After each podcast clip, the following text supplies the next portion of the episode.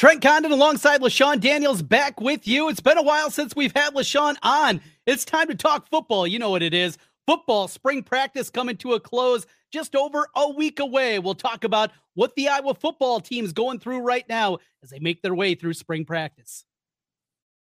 Our Locked On Hawkeyes, your daily podcast on the Iowa Hawkeyes. Part of the Locked On Podcast Network, your team every day.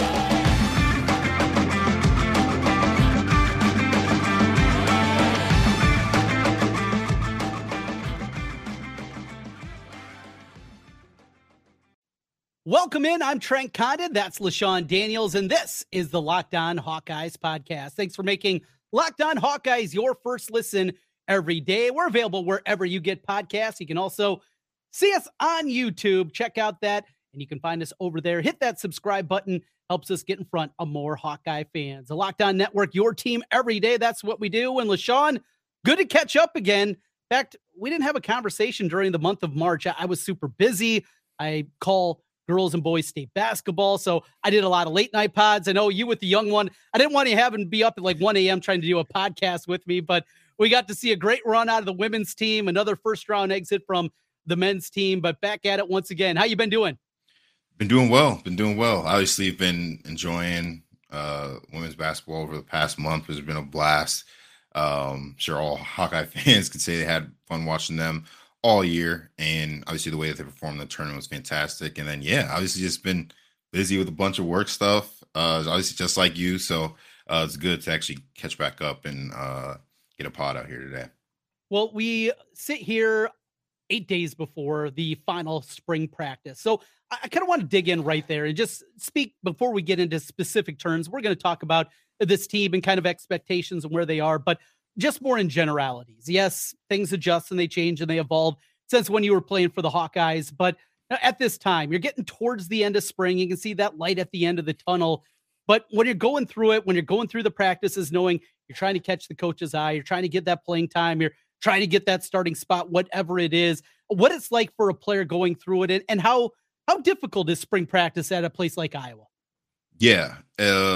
Spring practice it's definitely a different ballgame, because it's like taking fall camp and without having like all of your, organized activities, all the strength conditioning, right? You're just getting out of your winter phase, and really you're just like, that's a lot of lifting, some speed work, general stuff, like not really focused on football stuff. And now you're like kind of thrown into almost like a camp mentality for essentially like a month.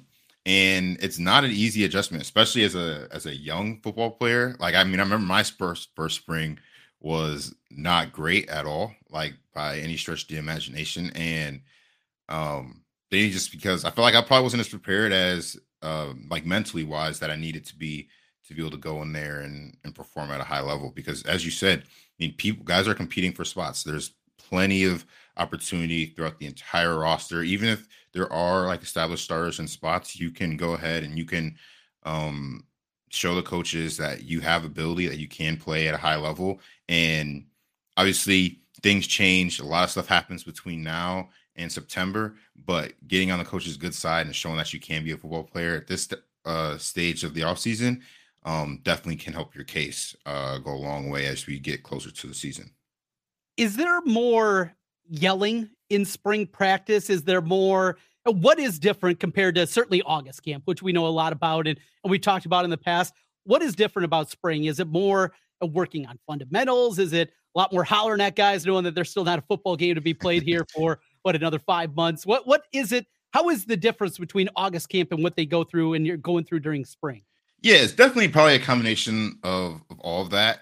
And the fact that, that there's no football game kind of like once you get to the end of camp, like against another opponent, you're like, everything's just a little bit different, and you're trying to balance school and classes and whatnot as you make it through the spring versus in fall camp, where it's like football is the only thing you're focused on. A lot more guys, you're typically in that like, okay, the season's coming up. I'm in a more like mentally like locked in type state, locked in mode as players. And then coaches are kind of in the same way in fall camp.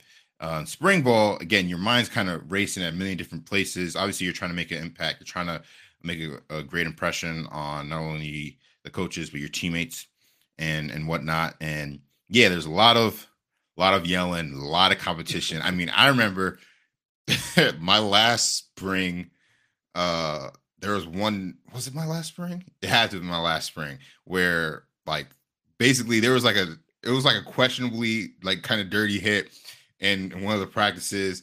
And then it kind of sparked like a lot of arguing from both offensive coaches, defensive coaches, offensive players, defensive players for the rest of practice. And then it ended up getting to a point where we ended up just having to run like 100-yard sprints at the end of practice because it got that bad. But you know, spring ball, a lot of tempers are flaring. Well, there's a lot of competition, and you kind of get, as you get towards the end of it, you almost get like everyone's like, okay, like when is this going to be over? Just because there's light at the end of the tunnel, but the light at the end of the tunnel, it's not like you're getting ready for a football game against another opponent. It's just like, okay, now we're going into another offseason phase. So makes a lot of sense. A lot going on. We're going to dig in a little bit more to this team, what we anticipate we're going to see with them, some of the big storylines about this team. Defense looks outstanding. All the new additions, the transfer portal, and it opens up once again tomorrow, as I will go digging into that. More football conversation here on Locked On Hawkeyes. Trent and LeShun with you as we continue. Back with more in a moment. Looking for a delicious snack but don't want all the sugar and calories? Then you need the best tasting protein bar ever, Built. You got to try this. If you're like me, you want to make a healthier snack choice but don't want to compromise on taste, I've got just the thing for you. Built Bars and Built Puffs. Built Bars are healthy and taste amazing. So tasty, so amazing, you don't even think that they're good for you. What makes them so good? Well, you start with 100% real dark chocolate, plus great flavors, churro, peanut butter brownie, cookies and cream. I'm not sure how Built does it, but these bars taste like a candy bar, all while maintaining amazing macros. What's even better is they're healthy. 130 calories, 4 grams of sugar, and a whopping 17 grams of protein. Now, you don't need to wait to get a box. For years, we've been talking about ordering Built Bars at Built.com, but now you can get them at your local Walmart, Sam's Club. They have you, and you can still get all the flavors at Built.com. Head to your nearest Walmart today, walk to the pharmacy section, and grab yourself a box of Built Bars. You can pick up a 4-bar box of cookies and cream, double chocolate bar, or coconut puff. And if you're close to a Sam's Club, they got you covered as well with the big 13-bar box with our hit flavors, brownie batter puff and churro puff. You can thank me later. Trent Condon and Ken alongside LeShun Daniels once again on Locked On Hawkeyes. Thanks for making Locked On Hawkeyes your first listen every day. Big shout out to our everydayers out there also being with us every single day. We got a lot more coming up this week and a big visit on the horizon as well for the Iowa men's team with BJ Mack from Wofford making his visit starting on Sunday. We got you covered on the Monday edition here of Locked On Hawkeyes. All right, LeShun, back to a little football and this team. So they hit the portal hard. They still have to hit the portal hard. So they get Seth Anderson, the wide receiver from Charleston Southern. Flipper Anderson's his dad, you know, love to make the comparison to him, a great NFL player back in the day, but it feels like they still need more, right? There still needs to be more done in the portal, and we can make arguments, different positions. Do they need depth at cornerback? Do they need even more depth with Nick Jackson coming in at linebacker? I think he can make those conversations and have them and make them make sense, but wide receiver, with the decision by Brody Brecht to hang up the football cleats and concentrate completely at baseball, I'm of the opinion they need to still be shopping at the wide receiver position. Do you go to the same place that I am? I agree with you because having those type of skill guys, you know, are game changers for offense, especially when you guys have players that can create explosive plays. Like at the end of the day, being able to win the explosive play battles on Saturdays is typically what's going to help you win a bunch of football games. Obviously taking care of the football and other little things like that, but being able to create explosive plays is a huge part in a team's success. It's part of the reason why Iowa's been so good on defense over the last several years, just because of the ability to stop explosive plays. And losing a guy like Brody Brecht, who is obviously getting into the beginning stages of his development and was starting to obviously develop more as receiver. Now the position was already thin to begin with, and now you have to replace, you know, more guys. You got to get more guys in that are going to be able to contribute on the offensive outside of the ball, especially in that receiving room. Obviously, you have good running backs, have good tight ends, but the receiver's position is one place, especially the way football in general is going, not just in college football, but in NFL, high school. You got to be able to throw the ball, and receivers are a big piece of that. And so, whatever they've got to do, they've got to do it. Obviously, they're the people, the staffs are the ones. They're the ones getting paid to get the right people in the building. Yeah, I feel like receivers is definitely another position that they've got to hit. Because, I mean, even throughout the spring, I know that they've had some injuries at the position as well, just in general. So it's already been light to begin with. So obviously, receiver isn't the only place where they can get guys out of the portal where they need to attack. But I feel like receiver is definitely a place where they've got to go to, because you can't have another season where you go into a game where you only have, you know, two scholarship guys that are dressed that are available to play. Like, that's just it. You know, it's dang near malpractice, because it puts your entire offense in a tough spot, especially knowing, you know, the struggles that we've had on offense over the past several years. Being thin at those spots definitely doesn't make it any easier. LeShun, we've heard a lot about Cade McNamara. You hear him back in his days, obviously, at Michigan, and leadership qualities. And the same things are popping up once again here as you look at what we're hearing from the players that have been interviewed during spring football. You hear from the coaches. They continue to go back with that. You know, Kirk Ferentz, and just how important it is for having those leadership qualities. Well, what does that mean? We hear it, and sometimes maybe from us on the outside of the program, you kind of roll your eyes. All right, leadership. Come on. What does that really matter? Why does it matter so much at a place like Iowa? Yeah, it matters so much at a place like Iowa, just because of the culture that's been built. Obviously, since Coach Ferentz has been there, and it's a culture that's been there even before Coach Ferentz has been there, right? Like, you know that with Iowa, you're going to get a certain type of football. You're going to get a certain type of player that's going to be in that building, right? And you're going to get a bunch of people that want to partake in that. You want to be involved. And so when you get a good leader who can, you know, help get a bunch of guys on the same page, that is huge for your team, because it obviously helps form a closer knit team. You got guys that aren't just going to be trying to play for themselves, but they're going to be trying to play for the person next to them, the player across the locker room, so on and so forth. And so when you get a good leader who can, you know, step right in, especially as a guy like Cade, right? I mean, the fact that he was at another school for so long and was able to, and has able to transition to Iowa and be able to, you know, begin to try to take that leadership spot in the locker room, especially, you know, as a quarterback. That's what they do. They lead the team and people follow them. And when you can get a guy like that in, and you can continue to build on that leadership, and you got guys that want to be a part of that and that want to help continue to grow the team and make everyone on the team better. Like, you can't ask for more than that as a coach, especially when it comes on the leadership front, because as a coach, you can only do so much to get your guys on the same page.